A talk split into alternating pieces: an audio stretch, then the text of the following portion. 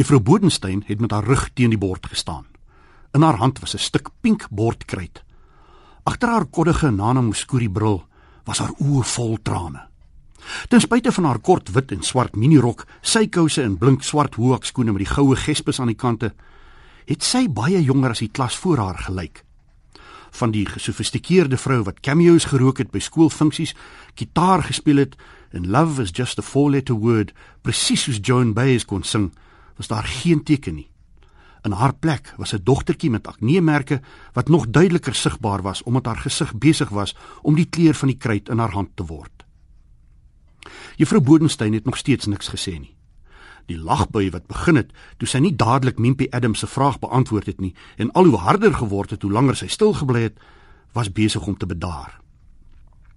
Sy het stip na 'n plek bo die kinders se koppe teen die klaskamer se agterste muur gestaar. Niemand het meer gelag nie. Hoe langer die jong wiskundeonderwyser stil gebly het, hoe meer het Vlieger besef dat sy nooit die vraag wat die snipperige Mimpie gevra het, gaan beantwoord nie. Sy het haar mond oopgemaak asof sy iets wou sê. Toe het sy heen en weer gewieg. Die rooi bordkruit het uit haar hand geval en op die vloer in stukke gespat.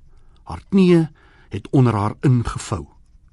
Teens Martin en Melanie Haasbroek wat voor in die klas gesit het, was by haar die oomblik na haar agterkop die rooi en grys malie teelvloer met 'n slag getref het en haar swart raambril oor die vloer laat spat het.